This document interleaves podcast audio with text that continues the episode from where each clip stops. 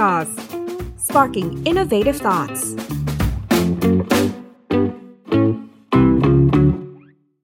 สวัสดีครับ คุณผู้ชมขอต้อนรับเข้าสู่รายการ Tech Law Talk นะครับกับผมโจอี้ชัยยุทธทาง Tech s o u r c e นะครับต้องบอกว่ารายการของเราเป็นโครงการความร่วมมือระหว่าง Tech s o u r c e และก็บริษัท Baker McKinsey บริษัทกฎหมายชื่อดังระดับโลกนะครับเราต้องการที่จะนำเสนอข้อมูลเกี่ยวกับกฎหมายนะครับด้วยเทคโนโลยีที่มันเปลี่ยนแปลงไปอย่างรวดเร็ว มันจะมีกฎหมายอะไรบ้างที่มาจัดการดูแลเรื่องนี้ ให้กับพวกเราทุกคนและสำคัญมากที่พวกเราจะต้องรู้ไว้นะครับ ในเรื่องที่วันนี้จะมาพูดคุยกันเป็นเรื่องของ Digital Access ครับผมเชื่อว่าคนรุ่นใหม่รวมถึงนักลงทุนทั่วไป ต้องตั้งใจฟังเลยว่าภาษีที่จะเก็บเกี่ยวกับเรื่องพวกนี้เนี่ยเปอร์เซ็นต์เขาเก็บกันยังไง แล้วมีอะไรบ้างที่เข้าข่ายที่จะถูกการเก็บภาษี วันนี้ยังอยู่กับพี่เดนะครับ คุณโสมิกาภคภาพวิวัฒนายความหุ้นส่วนของเราสวัสดีครับพี่เด สวัสดีค่ะ เห็นบอกว่าวันนี้เนี่ยเรามีอีกหนึ่งท่านจะมาตอบคำถามให้ใช่ไหมครับใช่ ค่ะวันนี้ก็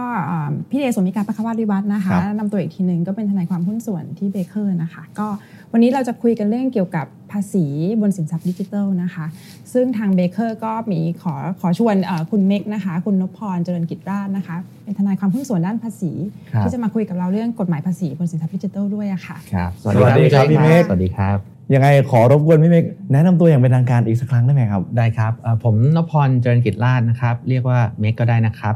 เป็นทนายความหุ้นส่วน Baker McKenzie แผนกภาษีอากรครับ นี่ถือว่าเป็นผู้เชี่ยวชาญด้านภาษีเลย มีปัญหาอะไรต้องมาปรึกษาพี่เมกโดยเฉพาะยินดีเลยครับครับผมโอเค วันนี้เนี่ยเราจะมาคุยเรื่อง digital asset ครับที่ว่ามันคืออะไรอยากให้อธิบายครับ เข้าใจง่ายๆ สั้นๆให้ฟังหน่อยครับค่ะพี่อาจจะเริ่มเล่าให้ฟังนิดนึงก่อนว่าจริง ๆ ในการที่การเก็บภาษีสินทรัพย์ดิจิทัลอะค่ะทางสำนักงานเขาก็ต้องดูก่อนว่าตัวสินทรัพย์ดิจิทัลคืออะไร แล้วก็รายได้ที่เกิดกับเกิดขึ้นจากการทำธุรกิจหรือว่าการซื้อขายแลกเปลี่ยนสินทรัพย์ดิจิทัลเนี่ยมันเป็นรายได้ประเภทไหนนะคะดังนั้นจริง ๆคำถามแรกเลยก็คือว่าอะไรคือสินทรัพย์ดิจิทัลนะคะตามกฎหมายเนี่ยคำว่าสินทรัพย์ดิจิทัลจริง ๆ ก็คือแบ่งออกเป็น 2 ส่วนนะคะ ก็คือส่วนที่ 1 คือเป็นตัวที่เรียกว่าคริปโตเคอเรนซีนะคะคริปโตเคอเรนซีก็คือเหมือนกับ ในภาษากฎหมายคือเหมือนเรียกว่าเป็นหน่วยข้อมูลอิเล็กทรอนิกส์ที่สร้างขึ้นมาเพื่อใช้ในการแบบแลกเปลี่ยนสินค้าบริการ แต่ถ้าพูดภาษากฎหมายอาจจะฟังแล้วงงมันก็คือพวกแบบพวกคริปโตเคอเรนซีต่างๆ ที่เรารู้จักกันดีละค่ะอย่างเช่นตัวบิตคอยน์ Ethereum อะไรพวกนี้อันนี้คือคริปโตเคอเรนซีเนี่ยค่ะนี่คือหนึ่งในสินทรัพย์ดิจิทัลแต่ว่าอีกส่วนหนึ่งของสินทรัพย์ดิจิทัลตามกฎหมายเนี่ยก็คือว่าเขาเรียกว่าเป็น digital token นะคะหรือว่าในภาษากฎหมายเขาเรียกโทเค็นโทเค็นดิจิทัลนะคะอันนี้ก็เป็นสินทรัพย์ดิจิทัลอีกแบบหนึ่งแต่เขาบอกว่าอันนี้มันคือเรียกภาษากฎหมายเลยเขาบอกว่า เป็นหน่วยข้อมูลอิเล็กทรอนิกส์หน่วยข้อมูลอิเล็กทรอนิกส์นะคะที่สร้างขึ้นมาเพื่อกำหนดสิทธิ์ของบุคคลนะคะในการที่เกี่ยวข้องกับการร่วมลงทุน คือเหมือนกำหนดสิทธิ์ว่าถ้าเธอคนมีโทเค็นอันนี้คุณจะมีสิทธิ์ในการลงทุนในรายได้หรือในทรัพย์สินต่างๆอันนี้หรือที่เรียกกันเร็วๆว่า investment token อ่าแต่ว่าอีกส่วนหนึ่งก็คือว่า เป็นโทเค็นดิจิตอลที่เป็นสิทธิ์ที่ได้มาในการที่ได้มาพวกสินค้าบริการอ่าหรือที่เรียกว่า utility token แต่พูดรวมๆก็คือว่าอีกส่วนหนึ่งของสินทรัพย์ดิจิทัลก็คือเป็นพวกโทเค็นที่แบ่งออกเป็น investment token กับ utility token นะคะก็คือเนี่ยคือกรอบของว่าอะไรคือสินทรัพย์ดิจิทัลภายใต้พรกสินทรัพย์ดิจิทัลนะคะอะ ค่ะ แต่ว่าในวันนี้จริงๆ เราไม่ได้มาพูดกันเรื่องของสินทรัพย์ดิจิทัลอย่างเดียวเนาะเราจะพูดกันเรื่องของภาษีที่เก็บบนสินทรัพย์ดิจิทัลว่ามียังไงบ้างอะไรเงี้ยค่ะ ซึ่งคำความคิดพี่นะพี่ว่าเราน่าจะเริ่มเล่าตั้งแต่ความเป็นมาก่อนว่าจริง ๆ แล้วค่ะว่าในแง่ของการเก็บภาษีบนสินทรัพย์ดิจิทัลค่ะคุณเมกกฎหมายเขาเก็บเขาเพิ่งมามีประเด็นกระแสกันตอนนี้เลยจริง ๆ แล้วมันเป็นสิ่งที่มันกำหนดอยู่ในกฎหมายมาตั้งแต่เริ่มมีตัวพรกสินทรัพย์ดิจิทัลแล้วก็ภาษีเขาเริ่มเก็บมาตั้งแต่ละแล้วนะคะ ผมขอขอเล่าอย่างนี้นะครับ คือกฎหมายภาษีอากรเนี่ยมีมาช้านานแล้วสองสี่80กว่าเนี่ยนะครับเพราะฉะนั้นเนี่ยถ้าเราทุกคนคอนเซปต์ง่ายๆ คือถ้าเรามีรายได้นะครับ เราก็ต้องเสียภาษีเสียภาษีใช่ครับ ส่วนวิธีการเนี่ยจัดเก็บก็อาจจะ จัดเก็บจากกำไรก็คือรายได้หักด้วยรายจ่าย หรือมันจะมีที่ทุกคนพอคุ้นเคยก็คือว่าเก็บจากภาษีหักรายจ่ายเป็น final tax แบบดิว i เดนหรือเงินปันผล 10%หรือว่าดอกเบี้ย 15%นะครับอันนี้เป็นภาพภาพใหญ่กว้างๆ จริงๆ มันมีอีกประเภทหนึ่งก็คือ เก็บภาษีบนยอดรายได้ก่อนหักรายจ่าย 0.5%อันนี้ก็ก็จะก็จะมีมีอยู่ด้วยนะครับนั้นมีมีอยู่ประมาณ 3 ประเภทนะกฎหมายภาษีเนี่ยมีมานานแล้ว ดังนั้นเนี่ย เมื่อเมื่อโลกเปลี่ยนไปมันมีตัวสินทรัพย์ดิจิทัลเข้ามาเนี่ยจริง ๆ แล้วถ้าเราไม่ได้แก้ไขกฎหมายเราก็ต้องเสียภาษีตามปกติ คราวนี้กรมสรรพากรในปี 2561 เนี่ยเขาก็เลยแก้ไขประมวลศาสตร์ก่อนทำให้อ่าภาพของสินทรัพย์ดิจิทัลมันชัดขึ้นนะครับอืมโดยการแก้ไขว่าโอเค ต่อไปนี้เนี่ยการค้าขายตัวสินทรัพย์ดิจิทัลแล้วมีกำไร เป็นเงินได้ประเภทหนึ่งในอืมประมวลรัษฎากรครับนะครับอันที่สองเอ่อรายได้จากการที่ถือครอง ตัวสินทรัพย์ดิจิทัลอืมนะครับตัวโทเค็นดิจิทัลก็คือว่าสมมุติเราเอาเอาสินทรัพย์ดิจิทัลของเราหรือโทเค็นเนี่ยไปสเต็กอืมแล้วได้ตัว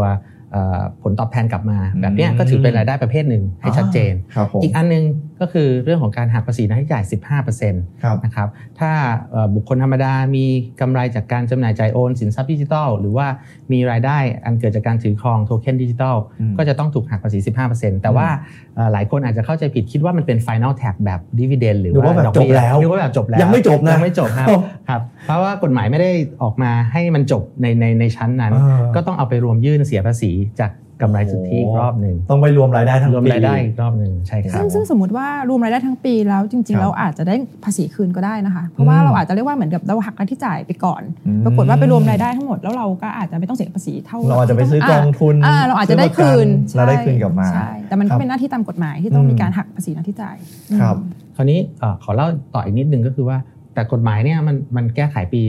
2561 นะครับ แต่ว่าอืมในทางปฏิบัติเนี่ยมันก็จะมีอ่าปัญหาที่เกิดขึ้นว่าเอ๊ะจะคำนวณต้นทุนกำไรขาดทุนยังไง เพราะว่าไม่ทราบที่มาที่ไปว่าเป็นยังไง หักภาษีหน้าที่จ่ายการเทรดใน Exchange ต่างครับๆใครต้องหักต้องหักไหมอ๋อหรือว่าเอ่อผู้ซื้อต้องหักก็เลยมีการคลุมเครือคลุมเครือกันอืมสาเหตุเนี้เป็นสาเหตุที่ทำให้เอ่อเกิดเอ่อกรมสรรพากรเนี่ยก็เรียกผู้ประกอบการเข้ามา หารือกัน แล้วก็พยายามหาทางออกนะครับอืมเมื่อเมื่อต้นปีเดือนมกราคมเนี่ยก็มีการแถลงข่าวออกมาว่า ต่อไปเนี้ยสรรพากรอยากให้ภาพมันชัดเจนขึ้นครับก็เลยแถลงข่าวว่าเอ่อ ภาษีคริปโตอืมทำให้มันชัดขึ้นอืมนะครับอะไรที่ควรผ่อนปลนนะครับอะไรที่ควรมองในระยะยาวนะครับอ๋อออกมา 3 หลักการตรงนี้ครับนะครับแล้วก็จะมีการออกคู่มืออมการการเสียภาษีแต่โดยโฟกัสเฉพาะเอ่อการเสียภาษีจากคริปโตเคอเรนซีกับตัวอืมโทเค็นดิจิตอลสำหรับบุคคลธรรมดาอืมนะครับเพื่อให้ภาพมันชัดเจนขึ้นโหนะครับต้องบอกว่ารายละเอียดมันเยอะมาก แล้วก็มันอาจจะใหม่สำหรับ คุณผู้ชมที่กำลังชมอยู่ในขณะนี้นะ บางคนอาจจะเทรดคริปโตมานานแล้ว แต่ที่ผ่านมาไม่เคยเสียภาษีเลย ไม่เคยสนใจด้วยว่า ฉันจะต้องจ่ายจ่ายให้ใครคำนวณยังไงและคิดยังไง วันนี้ก็เลยเป็นสาเหตุว่า ผมจะมาขอความรู้จากพี่เมกหน่อย แล้วถ้าเกิดผมเนี่ยถือว่าเป็นหนึ่งคนในคนที่ลงทุนแบบเนี้ยครับครับ วันนี้เราควรจะเริ่มต้น ยังไงกับเรื่องภาษีครับโอเคครับ คือจริงๆแล้วเอ่อภาษีเนี่ยมันเป็นระบบของการเอ่อประเมินตนเองหรือ self declare ครับเพราะฉะนั้นเอ่อจะเห็นว่าเอ่อการกำไรขาดทุนจากการเอ่อจำหน่ายจ่ายโอนคริปโตก็ดีเนี่ยอืมมันมันมันต้องเริ่มต้นจากการทำบัญชีก่อนครับ นะอันนี้เป็นจุดเริ่มต้นว่าซื้อมาเท่าไหร่อืมขายไปเท่าไหร่ ต้นทุนวันนั้นเท่าไหร่ครับอันเนี้ยเป็นภาพที่อ่าสัมภากรทำให้มันค่อนข้างชัดหมายขึ้นถึงว่าเราต้องมานั่งทำบัญชีเองด้วยใช่ไหมครับถูกต้องครับโหแล้วถ้าคนที่เทรดวันหนึ่งหลายๆรอบแล้วเทรดกันเป็นปีเนี่ย เครียดเหมือนกันนะครับเครียดเพราะมันจะเครียดครับมันจะเยอะมากโอ้แบบ โอ้ถึงเวลาทำภาษีดีใช่ครับครับเพราะว่าเอ่อการจัดเก็บภาษีเนี่ยอย่างที่ผมบอกมันคือเอ่อจัดเก็บจากกำไรนะคครัรับบเอ่อก็คือรายได้หักด้วยรายจ่ายอืมคือข้อหนึ่งที่สมรกรทำให้มันชัดขึ้นก็คือเรื่องของการคำนวณแบบเอาเอ่อตัวขาดทุนมาหักได้อืมคือถ้าถ้าเดี๋ยวสมรกรกำลังจะออกกฎหมายเนี่ยครับมามารองรับ คือถ้าไม่มีกฎหมายตัวนี้ออกมารองรับเนี่ยการจัดเก็บภาษีบนตัวเอ่อกำไรจากการจำหน่ายจ่ายโอนตัวสินทรัพย์ดิจิตอลเนี่ยมันครับเก็บเฉพาะกำไรเท่านั้นขาดทุนออกมาหักไม่ได้อืม นะครับตรงเนี้ยมันเป็นหนึ่งในข้อที่สมกรจะผ่อนปลนให้ว่าโอเค ต่อไปนี้เอ่อถ้าคุณทำบัญชงบัญชีถูกต้องนะครับมาดีแคลร์กันเอ่อตัวเอ่อขาดทุนที่เกิดขึ้นจากเอากามารหักได้ขายเอามาหักได้ แต่มีอ่าข้อแม้ว่าจะต้องเกิดจากเอ่อการซื้อซื้อขายขายเนี่ยใน Exchange ที่อยู่ภายใต้การกำกับดูแลของทางกรอตอยู่ภายใต้เท่านั้นการกับกับของกรตเท่านั้นใช่ครับโอ้มันมี เหมือนมีช่องโหว่เหมือนกันนะครับพี่เมย์คือคือความหมายก็คือว่าเอ่อถ้าคนไหนที่อยู่ภายใต้กติกาอืมเพราะว่าเอ่อตัวพระราชกำหนดตัวการประกอบธุรกิจสินทรัพย์ดิจิตอลเนี่ยเอ่อครับทางรัฐเนี่ยเข้าใจว่าอืมตั้งใจให้เอ่อตัวการประกอบธุรกิจเนี่ยอยู่ภายใต้การกำกับดูแลอืมของหน่วยงานราชการ เพราะฉะนั้นเนี่ยเอ่อคนที่อยู่ในกติกาเนี่ยเขาก็พยายามจะส่งเสริมผมพูดแบบนี้ดีกว่าอย่างนี้ถ้าเกิดคนที่ฟังอยู่แล้วบอกว่าเอ้ยแพลตฟอร์มที่ฉันทำอยู่เนี่ยมันไม่ได้อยู่ภายใต้ก.ล.ต.ก็ไม่ต้องเสียครับเอ่อ โดยหลักการเนี่ยอย่างที่ผมบอกเอ่อถ้ามีรายได้เกิดขึ้นก็ต้องเสียอ๋อถือว่านะครัเป็บนกฎหมายใช่ที่ครับต้องจ่ายใช่ครับแต่ว่าอยู่ที่ว่าคนนั้นเนี่ยจะยื่นจะจะยื่นหรือเปล่าหรือว่าอ๋อเกณฑ์ว่าการเกณฑ์การที่เทรดเขาอยู่บนแพลตฟอร์มที่อยู่ภายใต้การกำกับก.ล.ต. เกตณฑ์หรือเปล่าหรือเปล่านี่ก็สำคัญครับเป็นเอ่อเงินได้ต่างประเทศเงินได้ในประเทศ อันนี้ก็ต้องดูรายรายละเอียดกันว่าเข้าหลักเกณฑ์ที่ต้องเสียหรือเปล่าครับซึ่งที่จริงๆพี่มองว่าจริง ๆ แล้วอะเอ่อ สิ่งที่คุณสิ่งที่เรากำลังคุยกันอยู่เนี่ยมันมีหลายหลายอย่างที่คุณโจอี้บอกมันมีหลายเรื่องที่มันซับซ้อนมากใช่แต่ว่าอย่างน้อยเนี่ยพี่ว่าอย่างสิ่งที่สรรพากรได้ออกมาในช่วงอืมมกราคมที่ผ่านมาค่ะอะมันจะมีอยู่ 3 หลักการที่เขาต้องการให้ประชาชนเนี่ยเข้าใจในเรื่องของการเสียภาษีให้ให้เกิดความชัดเจนขึ้น แล้วก็บางเรื่องที่เขาคิดว่ามันอาจจะต้องผ่อนปรนให้กับอืมอ่าคนที่ทำธุรกิจสินทรัพย์ดิจิทัลเนี่ยเขาก็มีเกณฑ์ออกมาเรื่องว่าเป็นการผ่อนปรนให้ด้วยนะคะครับแล้วก็มียังมันมีบางอย่างที่เขายังคิดว่ามันเนี่ยอาจจะต้องคิดคิดแบบ ในที่พี่ฟังจากสัมภาระคือเหมือนกับมองภาพรวมภาพขึ้นอืมเขาก็เลยมองว่าในบางสะบางเรื่องเนี่ยเขาต้องเกิดแบบมีการผ่อนปลนหรือว่าอืมมีการมองอนาคตในอนาคตอืมว่าในเรื่องของการเก็บภาษียังไง ซึ่งอันเนี้ยอยากจะให้พี่เมกเล่านิดนึงว่า ในเรื่องอันที่หนึ่งก่อนสิ่งที่สัมภาระออกมาให้เกิดความชัดเจนขึ้นที่เดย์เข้าใจว่าแน่ๆ คือเรื่องของว่าเอ่อการเก็บภาษีบนรายได้ที่เกี่ยวข้องกับสินทรัพย์ดิจิทัลเนี่ยมันไม่ใช่แค่รายได้จากการเทรดอะพี่ถูกไหมมันมีทั้งใช่รายได้ครับจากการขุด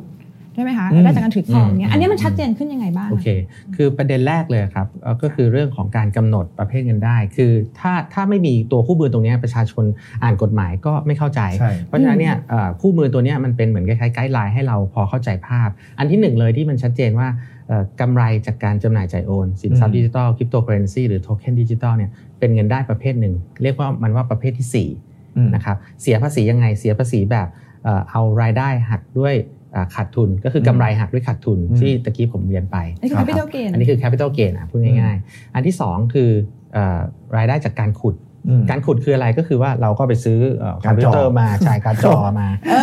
แล้วก็ได้ได้มาก็เป็นรายได้แล้วก็เปิดที่มาทั้งวันเสียค่าไฟครับอันนี้ก็เลยเกิดคำถามว่าเอ๊ะเราเอาค่าไฟมาหักได้ไหมครับใช่ครับนี่ครับอ๋อเป็นประเด็นที่ถูกต้องก็คือว่าเอ่อเวลาเราได้เหรียญมาเนี่ยจากการขุดเนี่ย เอ่อเสียภาษียังไงครับเสียตอนที่มันได้มาหรือเปล่า หรือว่าอืมเสียตอนที่จำหน่ายไป อันนี้สัมภาระก็อืมทำให้ชัดภาพขึ้นว่าตอนที่ได้มาเนี่ยยังไม่ต้องเสียภาษีนะ เมื่อมีการจำหน่ายอืมตัวเหรียญออกไปเนี่ยค่อยเสียภาษีอ๋อคำถามที่ 2 อย่างที่คุณโจอี้ว่าคือสามารถเอาอะไรมาหักได้ไหมก็คือว่าเอ่อเงินได้จากการ จำหน่ายอืมตัวเอ่อเหรียญที่ขุดออกมาได้เนี่ยครับมันมันเป็นรายได้สัมภาระเขากำหนดว่ามันเป็นรายได้คนละประเภทกับประเภทแรกคือการอืมซื้อมาแล้วก็จำหน่ายไปอืมอันนี้อันที่อันรายได้จากการขุดเนี่ยเอ่อสัมภาระเขายอมให้หักต้นทุนต่างๆ เช่น ซื้อคอมพิวเตอร์มาก็หักค่าเสื่อมราคาได้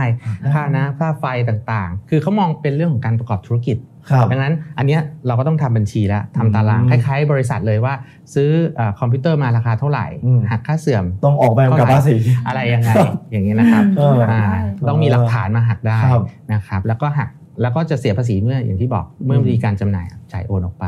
มอันที่ 3เขากำหนดเอ่อรายได้บอกว่าเอ่อถ้าบุคคลใดเนี่ยทำงาน และครับแทนที่จะได้รับเป็นเงินอืมก็ได้รับเป็นเหรียญแทนได้รับเป็นอืมคริปโตแทน หรือโทเค็นดิจิทัลแทนเนี่ย ก็ต้องเสียภาษีด้วยทำให้มันชัดเจน เมื่อได้เมื่อได้รับตัวเหรียญมาครับก็ต้องถือว่าแทนเงินนะครับ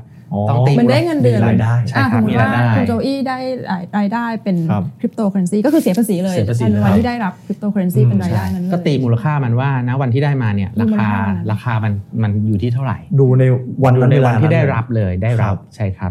อ่านะครับ ต่อไปก็จะเป็นเรื่องของเอ่อตัวเอ่อ พวกการได้รับการแจกหรือว่าอืม AirDrop ได้รับรางวัลอืมนะครับสองกองก็บอกชัดเจนว่า เวลาเราได้รับมาเนี่ยครับเอ่อก็ต้องเสียภาษีนะ ถือว่าเป็นอืมรายได้อย่างหนึ่งอืมจากการรับรับแจกรับให้ นะครับก็ตีมูลค่ามันว่าเหรียญนะวันนั้นอะมูลค่ามันมันคือเท่าไหร่เท่าไหร่นะครับเอาเป็นรายได้เสียภาษีอืมอีกอันหนึงเอ่อเรื่องของการถือครองอย่างพวกการสเต็กการเอาไปฟาร์มิงแล้วก็ได้เหรียญกลับมาครับอันนี้เราต้องแบ่งเป็น 2 ประเภทก็คือว่าอืมถ้าเป็นการใช้ตัวโทเค็นดิจิตอลอืมนะครับเงินได้ประเภทเนี้ยมันถ้าเราได้มาเนี่ยถ้าผู้ผู้ผู้ผู้ที่ให้ตัวเอ่อเหรียญมากับเรามาเนี่ยครับอยู่ในเมืองไทยเนี่ยอืมต้องมีหน้าที่หัก 15%ด้วย นะครับอืมหักภาษีหน้าที่จ่าย ให้เขาหักเองอัตโนมัติไปเลยอ่าผู้จ่ายเป็นผู้ผู้มีหน้าที่หักอ๋อนะครับแต่ว่าก็ปลายปีก็ต้องไปรวมเหมือนเดิมครับส่วนอีกประเภทหนึ่งคือใช้คริปโตเคอเรนซีเอาไปฟาร์มิงเอาไปสเต็กแล้วก็ได้เหรียญกลับมาอืมแบบเนี้ยสัมภาระเขามองว่าเป็นเงินได้อีกประเภทหนึ่งอืมไม่ต้องหักภาษีหน้าที่จ่าย แต่ต้องเอาไปรวมคำนวณตอนปลายสิ้นปีปีเองโอเคใช่ครับ อันนี้ก็จะเป็นสี่ห้าประเภทที่สัมภาระอืมพยายามรวบรวมจาก ทางอินดัสทรีอืมอ่าแล้วก็อืมเอามากำหนดให้ประชาชนอืมรับทราบรับรู้รับทราบว่าเอ๊ะแต่ละประเภทการเสียภาษีอืมมันเป็นยังไง จริง ๆ แล้วฟังดูคร่าวๆเนี่ยมันอาจจะสามารถสรุปได้ง่าย ๆ ว่าอะไรก็ตามที่เราทำแล้วมีรายได้เข้าสู่ตัวเราเนี่ยทุกอย่างจะต้องเสียภาษี ครับใช่ในทุกอย่างใช่อ่าจริงๆนั่นคือหลักการของภานั่นษีคือหแหลัละกการใช่เว้นแต่กฎหมายกำหนดชัดเจนว่ามันคือข้อยกเว้นก็อ่ไม่ต้องเสีย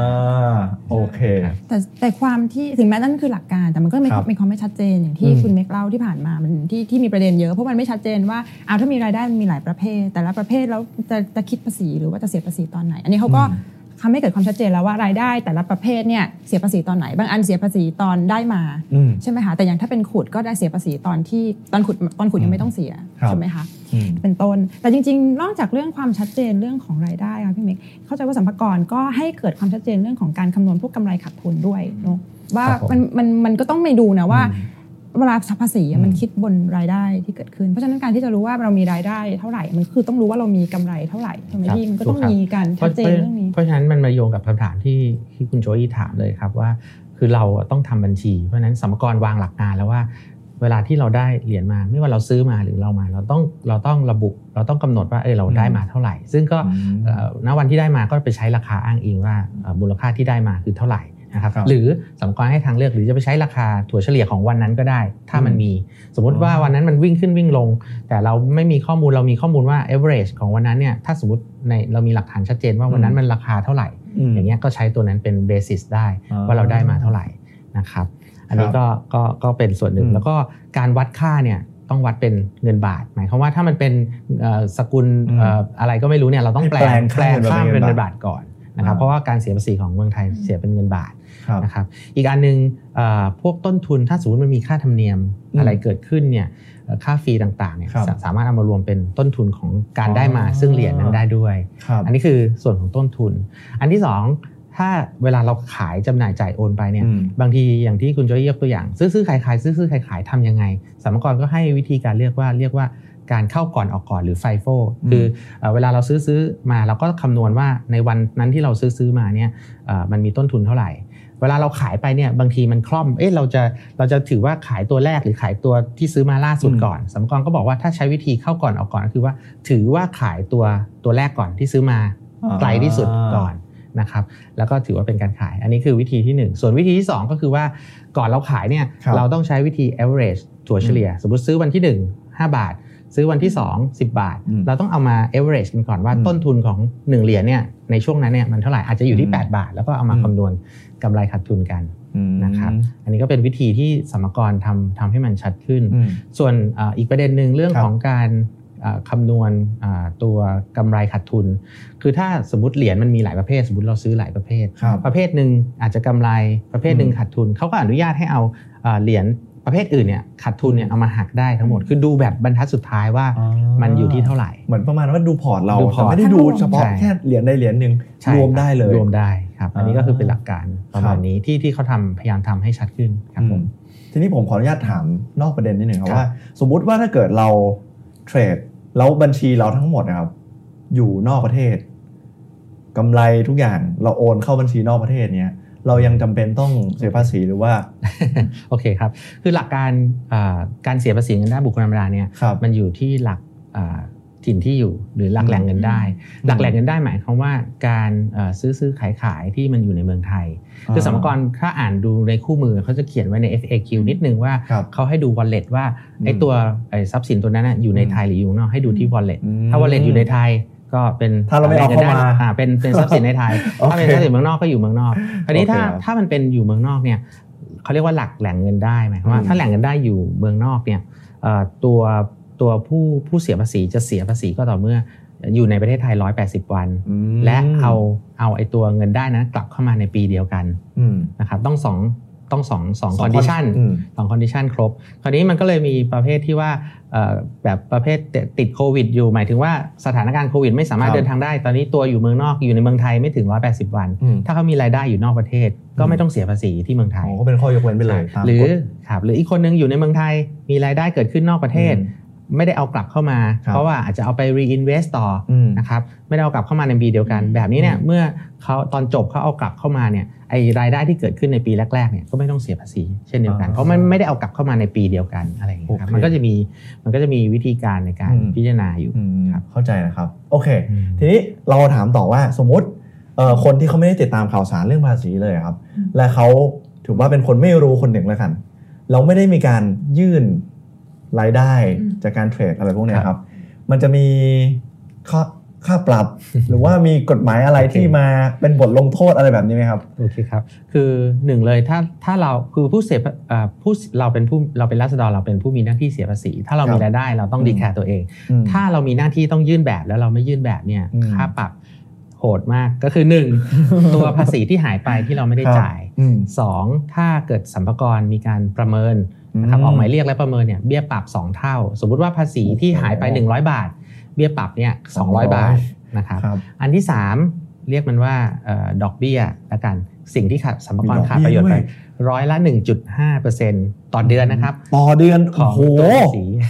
โหแล้วคูณเป็นปีนี่18%เขาเห็นเออถ้าเขาร้อยละ18%ต่อปีครับเจ้าครับซึ่งถ้ามันย้อนหลังมากนานแค่ไหนก็ต้องโอเคเสียภาษีไปนานเท่านั้นถูกไหมใช่ครับพี่คุณเดชก็คือว่า ถ้าใครไม่ยื่นแบบเสียภาษีแล้วครับสัมภากระมาตรวจสอบเนี่ยอ่าอายุความมัน10ปีสิบปี10ปีนะครับครับครับ โหเห็นไหมครับว่าภาษีสำคัญขนาดไหนที่วันนี้เราต้องมาคุยกันต้องเราจะไม่รู้ไม่ได้ เราจะไปอ้างกับสมภากรว่า มันใหม่มากไม่รู้ครับโอ้โห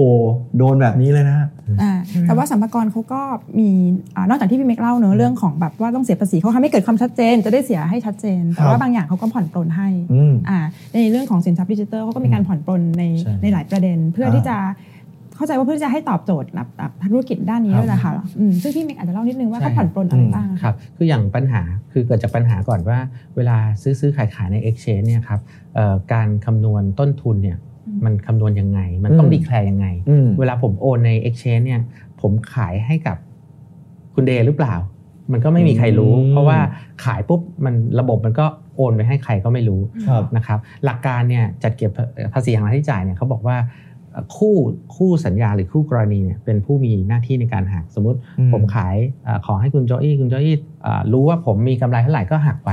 ถูกไหมครับแต่ในระบบเนี่ยมันไม่รู้เลยว่า 1 ใครเป็นตัวคู่กรณีกับเราอืมสองตัว จำนวนรายได้ที่เกิดขึ้นโดยระบบเนี่ยมันไม่ครับไม่มีใครรู้อืมสำนักงานก็เลยออกมาเพื่อความให้ความสบายใจว่าโอเค ในเมื่อมันไม่รู้ตัวผู้มีรายได้แล้วก็ไม่รู้จำนวนเนี่ยก็ไม่ต้องหักนะนั้นทุกวันนี้เนี่ยอืมเวลาเราซื้อขายใน exchange เนี่ยก็ไม่ต้องหักหน้าที่จ่ายอืมนะครับที่ผ่านมาคนที่คนที่เขาอยากจะปฏิบัติตามกฎหมายอย่าง exchange เนี่ยก็ครับก็ปรึกษาหลายละหลายครั้งว่าเอ๊ะเขาอะต้องหักภาษีหน้าที่จ่ายหรือเปล่าอืมเพราะมันมีโทษไงฮะเพ ราะฉะนั้นวันเนี้ยอืมสมกรก็ออกมาทำให้ชัดเจนขึ้นชัดเจนขึ้นอืมว่ามันเออไม่ต้องหักทุกคนก็ครับสบายใจปฏิบัติได้ ค่อยไปลงสิ้นปีทีเดียว สิ้นปีทีเดียวครับซึ่งใช่อย่างครับที่พี่เมกเล่าตอนต้นนะคะ ว่าจครัริงบๆในกฎหมายตั้งแต่ปี 61อะเขากำหนดนะคะว่ามันต้องมีการหักหน้าที่จ่าย 15%แต่พอปีอืม65 ที่เขาเริ่มมาผ่อนปลนเนี่ยเขาก็เลยมองว่าไม่ต้องหักภาษีหน้าที่จ่าย แต่ว่ามันไม่ได้เป็นอืมทุกกรณีปะคะพี่เมกมันต้องเป็นกรณีที่เทรดอยู่ในที่อยู่ใน exchange exchange อืมอ่าทีนี้อย่างที่พี่เทเกริ่นไว้ว่ามันออกมาตั้งแต่ปีอืม61 ผมอยากรู้ว่ามัน จะย้อนหลังไหมครับเอ่อสำหรับคนที่ปี64 63 62แล้วไม่ได้มีการยื่นในในเรื่องเนี้ยครับครับคือเอ่อกรมสรรพากรผมผมตอบอย่างนี้แล้วกันกรมสรรพากรมีอำนาจหน้าที่ในการจัดเก็บภาษีครับนะครับเพราะฉะนั้นเนี่ยถ้าเกิดมีข้อมูลนะครับว่าเอ่อบุคคลใดบุคคลหนึ่งเนี่ยเสียภาษีไม่ถูกต้องเนี่ยเขาก็มีอำนาจที่จะประเมินว้าวนะครับอันคนนี้ลุกกันเลยให้ให้ให้ครับให้ให้ให้เป็นโจทย์ให้คิดให้คิดอ่าว่าเราจะทำยังไงกับกับกับอืมสิ่งที่เกิดขึ้นอืมนะ ครับครับอืมอืมซึ่งซึ่งอ่าซึ่งนอกจากเรื่องของตัวที่เขาผ่อนปลนเรื่องการหักหน้าที่จ่ายอืมครับใช่ไหมคะที่อืมไทยเนี่ยอันนี้พี่เมกเล่านิดนึงเพื่อเด็กเข้าใจว่าจริง ๆ แล้วอะเขาผ่อนปลนเฉพาะเป็นการเทรดที่อยู่เป็น exchange อืมซึ่งกำกับโดยกรต นะคะเพราะฉะนั้นถ้ามีเอาจริง ๆ แล้วในแง่กฎหมายอะถ้าไม่ใช่เป็นการเทรดใน exchange ที่กำกับโดยกรตอย่างเนี้ยค่ะ จริง ๆ อันเนี้ยก็ยังต้องคนก็ต้องมีตั้งหน้าที่หักหน้าที่จ่ายอยู่ สมมติวันนี้ผมโอนเอ่อตัวคริปโตเคอเรนซีแล้วกันอืมให้คุณเดย์ซื้อมาโอนกันตรงซื้อมา 10 บาทอืมแต่ขายคุณเดย์ร้อยหนึ่งกำไรครับเยอะมากกำไรอืม90 คุณเดย์จ่ายโอนเงินให้ผม นะครับอืมอย่างเงี้ยคุณเดย์มีหน้าที่ตามกฎหมายเป็นหน้าที่ตามกฎหมายของเดย์ที่ต้องหักสิบห้าเปอร์เซ็นต์สิบห้าเปอร์เซ็นต์พี่เมกก็จะได้ได้วันนี้เลยไม่ไม่ไม่เต็มใช่เข้าใจแล้วครับแต่ถ้าเกิดเราไปอืมเทรดกันใน exchange อืมที่กำกับโดยกลตอันเนี้ยอืมได้รับยกเว้นใช่เพราะว่าตัวเนี้ยอืมเอ่อสรรพากรไม่ได้แก้กฎหมาย แต่แค่ผ่อนปลนว่าโอเคเนื่องจากทางปฏิบัติมันอืมมันมีข้อติดขัดแบบเนี้ยอืมจึงบอกว่าบอกในอินดัสทรีว่าเอ้ยแบบนี้ไม่ต้องหักใน exchange อืมแต่ถ้าเป็นเรื่องของเอ่อที่รับทราบชัดเจนเนี่ยก็ต้องอืมปฏิบัติตามกฎหมายอยู่ดีครับอืมทีนี้ครับ เนื่องจากว่าพี่เบงเนี่ยเป็นผู้เชี่ยวชาญด้านภาษีแล้วผมเชื่อว่ามีใครหลายคนมาปรึกษาเรื่องนี้เยอะมากเอ่อในมุมมองของพี่เมกอะครับ มันยังจะมีช่องว่างหรือว่าช่องโหว่อะไรในฐานะนักกฎหมายที่เรารู้สึกว่ามันควรจะต้องปรับเพิ่มไหมครับพี่เมกโอเคครับ คืออาถ้าถ้าย้อนกลับมาตัวที่เป็นสรรพากรเขาผ่อนปลนเนี่ยจริงอืมๆเขาเริ่มแล้วก็คือว่าเอ่อเขามองว่าตัวสินทรัพย์ดิจิตอลคริปโตเคอเรนซีเนี่ยเอ่อเวลาเราซื้อซื้อขายขายเนี่ยมันเข้า definition ที่จะต้องถูกถูกถือว่าเป็นการขะเอ่อให้บริการทางอิเล็กทรอนิกส์อย่างหนึ่งอืมที่ต้องเสียภาษีมูลค่าเพิ่มครับนะครับคือการจัดเก็บภาษีมูลค่าเพิ่มเนี่ยจริงๆแล้วเอ่อเก็บจากการบริโภค ขายสินค้าหรือการให้บริการอืมคราวนี้ไอ้ definition ของที่คุณเดย์เล่าในตอนต้นเนี่ยไอ้ตัว cryptocurrency หรือ token digital เนี่ยมันไปเข้า definition คำว่าบริการทางอืมอิเล็กทรอนิกส์อืมเพราะฉะนั้นเวลาพวกเราเทรดการซื้อขายเรียกว่าขายแล้วกันขายครับไปขายมาเนี่ย มันอยู่ในขอบขายที่ต้องเสียแวตอืมเสียแวตด้วยเขาบอกว่าสินทรัพย์ดิจิทัลอะเป็นบริการอ่าพอเป็นบริการเหมือนเราให้บริการเราก็ต้องเสียแวตอ่าซึ่งอันเนี้ย7%อ่าจริงๆตามกฎหมายมันเป็นอย่างนั้นเป็นอย่างแต่นั้นว่า แต่คราวนี้เขาก็เลยบอกว่าค่ะคนที่คนที่อยู่ในระบบคนที่อยู่อืมการเทรดภายใต้ตัว exchange ที่ regulate หรือผู้ประกอบการที่ถูก regulate โดยหน่วยงานเนี่ยครับเขาจะออกกฎหมายมา ยกเว้นให้ทำให้ภาพมันเคลียร์ขึ้นว่าเฮ้ยเดี๋ยวต่อไปเนี้ซื้อซื้อขายขายแบบเนี้ยไม่ต้องมี VAT ละไม่ต้องกังวลใจเรื่องแวดแล้วนะครับเดี๋ยวจะมีกฎหมายมารองรับ แต่อันเนี้ยเขาจะโฟกัสที่ตลาดรองอืมตลาดรองอืมตลาดรองก็หมายความว่าเป็นการเทรดในอย่างเช่นแบบ exchange exchange หรือว่าเป็นเทรดหลังจากที่ออกมาแล้ว แต่เขายังไม่ไม่ใช่ได้ขาแรกไม่ได้ขาแรก ไม่ได้ขาแรกหมายถึงว่าไม่ใช่ตอนที่มีการออก โทเค็นในในเหมือนรอบแรกอืม ICO รอบแรกยังไม่ยังไม่มีครับอันนั้นคือสิ่งที่ยังไม่ชัดเจน ซึ่งซึ่งซึ่งอันเนี้ยก็คือจะมาโยงกับคำถามของคุณโจอี้แหละครับว่าครับมันมันจริง ๆแล้วเอ่อมันยังมีหลาย ๆ เรื่องที่อืมยังยังเอ่ออยากให้เอ่อบุคคลที่เกี่ยวข้องเนี่ยเข้ามาร่วมกันคิดร่วมกันสร้าง คือผมผมมองว่าอืมสิ่งที่สัมภาระทำนะวันเนี้ยมันคือทำให้เกิดความชัดเจนอืมซึ่งมันเป็นเรื่องที่ที่ดี แล้วก็ชื่นชมนะครับว่าว่าทำให้มันชัดเจนนะครับ อันที่สองสิ่งที่กฎหมายภาษีที่ควรมีก็คือว่ามันมีความเหมาะสมอืมนะครับสอดคล้องกับตัวธุรกรรมที่เกิดขึ้น underlying ที่เกิดขึ้นอืมและสอดคล้องกับการปฏิบัติด้วยนะครับครับส่วนอันที่ 3 ก็คือว่าต้องรวดเร็วนะครับอืมคือถ้าเราปล่อยไว้ช้าเนี่ยอ่ามันก็จะคลุมคลุมเครือเครืออยู่อืมแล้วถ้าทำมันด้วยความรวดเร็วเนี่ยสามสิ่งเนี้ยก็คืออ่าเรื่องของการทำให้ชัดเจน มีความอืมเหมาะสม แล้วก็รวดเร็วเนี่ยมันจะสร้างความเป็นธรรมให้กับเอ่อ ผู้เสียภาษีนะครับ ซึ่งเอ่อผมคิดว่าเมื่อการจัดเก็บภาษีเป็นธรรมเนี่ยประชาชนก็อยากให้ความร่วมมืออืมนะครับเอ่อสัมภาระเรียกผู้ประกอบการอ่ามาคุยแล้ว วันนี้โฟกัสกันที่บุคคลธรรมดา ผมอยากให้เอ่อมีเอ่อการพิจารณานะครับสำหรับตัวผู้ประกอบการอื่น ๆ ที่อยู่ในวงการของตัวสินทรัพย์ดิจิตอลด้วย ICO Portal นะครับ Dealer Broker หรือ Exchange เองนะครับอืมอยากให้มันชัดขึ้นตลาดแรก การระดมทุนอ่าเขาต้องเสียแวตหรือเปล่าอืมนะครับเวลาออกออกตัวเหรียญเนี่ยครั้งแรกเนี่ยเพื่อวัตถุประสงค์ในการระดมทุนเนี่ยอืมมันคล้ายคลึงกับเอ่อการระดมทุนโดยหลักทรัพย์อย่างหนึ่ง อยากอยากให้มันเห็นภาพชัดเจนว่าวันเนี้ยอืมเขาจะต้องเสีย VAT หรือเปล่านะครับหรือตัว ICO Portal ที่มีการเอ่อเป็นตัวกลางในการออกเอ่อระดมทุนเนี่ยสุดท้ายเมื่อจบโครงการแล้วเนี่ยอืมเขาอาจจะไม่ได้มีรายได้หรือกำไรเหลืออยู่ เขามีปัญหากับสรรพากรไหมอืมผมอยากให้ภาพพวกนี้มันมันมันมันชัชัดดเจเจนนใช่ครับอืมแล้วทุกคนเอ่อน่าจะ happy กับสิ่งที่สิ่งสิ่งที่สิ่งที่มันเกิดขึ้น แล้วเราอืมต้องปรับตัวตามก็คือสินทรัพย์ดิจิทัลอืมครับผมเชื่อว่าประประชาชนเนี่ยจริงๆแล้วพร้อมจะปฏิบัติตามด้วยซ้ำแต่ว่าบางทีกฎหมายหรือว่าข้อกำหนด มันอาจจะยังคลุมเครืออย่างที่พี่เมกเล่าให้ฟังว่า พอมันไม่ชัดเจนหลายอย่างประชาชนอย่างเราเนี่ยเราก็ว่าเอาแล้วฉันจะต้องทำยังไงครับแล้วพอมันล่าช้ามันไม่รวดเร็ว มันก็เสียประโยชน์หลายอย่าง แน่นอนประเทศชาติแหละใช่ครับมัก็ไม่มีภาษีเข้ามา ถูกต้องครับในคุณมือจอยคือถ้ามองในแง่ภาพรวมเนี่ยถ้าธุรกิจอ่าคนแวดล้อมเนี่ยครับสุดท้ายเขาก็มีกำไรเขาก็เสียภาษีอืมเมื่อมีความชัดเจนธุรกิจบูมกำไรเกิดขึ้นสัมภาระเขาเก็บภาษีได้ คือถ้ามองในภาพรวมผมว่าน่าจะเกิดประโยชน์กับประเทศครับอืม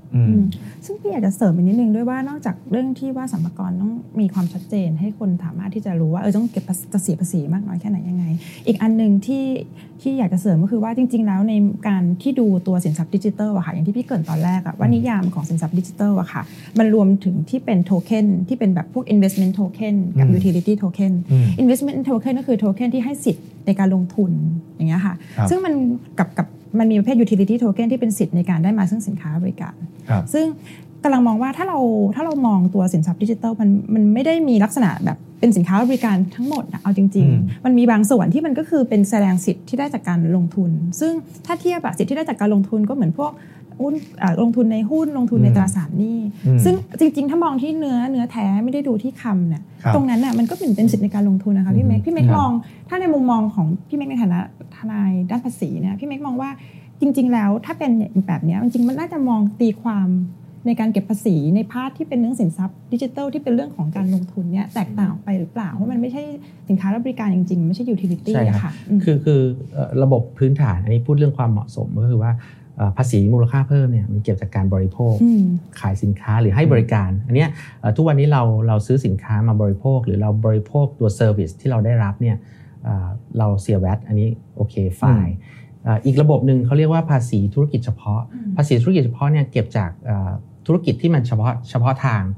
นะครับเอ่ออย่างเช่น ธุรกิจธนาคารอืมการขายอสังหาริมทรัพย์ รวมไปถึงการขายหลักทรัพย์ ด้วยอืมนะครับอย่างที่คุณเดย์เล่าให้ฟังตัวสินทรัพย์ดิจิตอลเนี่ย feature มันมันมีหลากหลายมากนะครับเอ่อ feature หนึ่งก็คือเรื่องของการระดมทุนนะครับคือออก ICO แล้วก็เอ่อระดมทุนเอ่อระดมเงินมาแล้วก็อืมนำไปลงทุนครับนะครับมันมีความคล้ายคลึงกับหลักทรัพย์หรือตราสารหนี้อืมนะครับผมคิดว่าไอการจัดเก็บภาษีเอ่อบนบนบน ICO เนี่ยมันควรจะ ย้ายประเภทมันให้มันไปอยู่ในประเภทที่มันเหมาะสม คือภาษีธุรกิจเฉพาะมากกว่า แล้วมันจะทำให้ภาพของการจัดเก็บภาษีอะเกิดความชัดเจนและสอดคล้องกับอืมตัวธุรกรรมที่เกิดขึ้นอืมแล้วมันก็จะเกิดความเป็นธรรมนะครับอืม ซึ่งอันนี้จริงสมรกรเขาก็มองอนาคตอยู่เขาก็ครับเขาก็พิจารณาอยู่นะคะ แต่ว่าเราก็มองไปกับเขาด้วยครับต้องอนาคตเราก็มองเห็นไปกับเขาแต่ด้ก็วยอย่าลืมครัความบความรวดเร็วด้วยนะครับใช่มองมองอย่างรวดเร็วมองอย่างรวดเร็วจริงครับครับ ก็อาจจะต้องให้เวลาสมรกรหน่อยครับเพื่อเขาจะแต่ได้แต่เป็นจุดเริ่มต้นที่ดีครับใช่คครัรับบที่ที่ที่สมกรอืมทำเรื่องนี้ครับอืมสุดท้ายแล้วครับอยากให้พี่เมย์ครับฝากถึงคุณผู้ชมเรื่องภาษีหน่อยครับเกี่ยวกับดิจิทัลแอสเซทว่า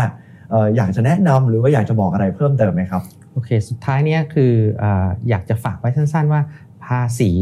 มันเป็นสิ่งที่ที่เราหนีมันไม่พ้นเป็นเรื่องที่ใกล้ตัวนะคครัรับบเราต้องศึกษามันอืมนะครับวันนี้ทางเอ่อฝั่งของกรมสรรพากรเองหรือหน่วยงานราชการเองพยายามทำให้มันชัดเจนซึ่งซึ่งผมชื่นชมว่ามันเป็นจุดเริ่มต้นที่ดีอืมนะครับแล้วก็ถ้าทำขยายไปถึงเรื่องอื่นได้เนี่ยมันก็จะเกิดความชัดเจนเพิ่มขึ้น แล้วเมื่อความชัดเจนแล้วผมเชื่อว่าทุกท่านเนี่ยคงคงปฏิบัติตาม นะครับแล้วก็เอ่ออาจจะมีภาระบางอย่าง เช่น เรื่องการจัดทำข้อมูลอืมอ่าไอ้พวกเนี้ยก็เป็นเป็นเอ่อภาระนิดๆหน่อยๆที่ที่ท่านต้องทำนะครับในฐานะผู้เสียภาษีที่ดีครับนะครับฝากไว้ก็คือเอ่อเสียภาษีเถอะครับเออนะครับให้ถูกต้องให้ถูกต้องเหมาะสมครับครับพี่เดชนะครับ มีอะไรอยากจะฝากไหมครับ พี่ก็เออจริง ๆ ก็เสริมจากที่พี่เมกบอกนะคะอืมว่าจริง ๆ เรื่องของภาษีก็ต้องขอบคุณทางสรรพากรที่เกิดให้เกิดความชัดเจน แล้วก็รวดเร็วมากเพราะตอนนั้นที่ฟังจากสรรพากรคือทั้งเสาร์อาทิตย์เขาก็นั่งทำไอ้ต้องผ่อนปลนหรือว่าเรื่องความชัดเจนเนี่ยจริง ๆ ก็มาเกิดจากการที่เขาฟังอืมจากอ่าคนที่เสียงของประชาชนเสียงของประชาชนมาอืมแล้วก็ออกมาให้ให้ชัดเจนนะคะ ก็ฝากอีกทีหนึ่งแล้วกันค่ะว่า อย่างที่พี่เมกบอกแล้วกันว่ามันยังมีจริง ๆ มันยังมีภาคของอาภาษีที่เกี่ยวข้องกับ player อื่นๆ ในในอืมธุรกิจสินทรัพย์ดิจิทัลนะคะที่ 2 อย่างที่ฝากก็คือ 1 นอกจากจะให้เกิดความชัดเจน แล้วก็รวดเร็วด้วยอยากจะมีเอ่อเหมือนแนวทางของสรรพากรออกมาอย่างชัดเจน 2 คือรวดเร็วแต่ว่าเวลาที่จะพิจารณาให้มองที่ substance ของอืมของตัวตัวสินทรัพย์หรือ asset ด้วยนะคะว่าว่าจริงๆ substance ของสินสินทรัพย์ที่บอกอะค่ะมันเป็นเรื่องของการลงทุน หรือมันเป็นเรื่องของสินค้าและบริการ แล้วดูจากที่ substance มากกว่าที่จะแค่ wording ในกฎหมายเพราะจริงๆนั่นคือสิ่งที่เดยเข้าใจว่าคือวัตถุประสงค์ที่แท้จริงของภาษีแต่ละประเภทที่ตั้งใจจะเก็บเก็บรายได้อะค่ะครับค่ะ ก็เลยน่าจะเป็น 2 เรื่องที่ที่ฝากไว้ค่ะ ได้ครับนี่แหละครับอย่างที่พี่เมกบอกไว้นะครับว่าผมเองก็เคยได้ยินนะว่าสองสิ่งที่เราไม่อาจจะหลีกหนีได้ก็คือ ภาษีและความตาย ทุกคนเนี่ยพอรู้แล้วว่ากฎหมายมันเป็นยังไง ผมว่าเอ่อเราควรจะต้องปฏิบัติตามไม่งั้นเราอาจจะโดนโทษปรับหรือว่าค่าปรับอย่างที่พี่เมกบอกว่ามันมหาศาลแล้วมันมัน มันไม่คุ้มค่าจริงๆครับ ก็วันนี้เนี่ยเราได้นำความรู้เรื่องของกฎหมายแล้วก็ภาษีมาฝากคุณผู้ชมทุกคนนะครับในครั้งหน้านะครับ Tech Law Talk จะนำเรื่องของกฎหมายเรื่องใด มาพูดคุยให้ได้เข้าใจอย่างง่ายดายและได้รู้มากขึ้น ติดตามไม่ดีห้ามพลาดครับสำหรับวันนี้เราสามคนขอตัวลาไปแล้วครับ สวัสดีครับ สวัสดีค่ะ ขอบคุณนะครับ สวัสดีค่ะครับขอบคุณค่ะขอบคุณครับขอบคุณค่ะ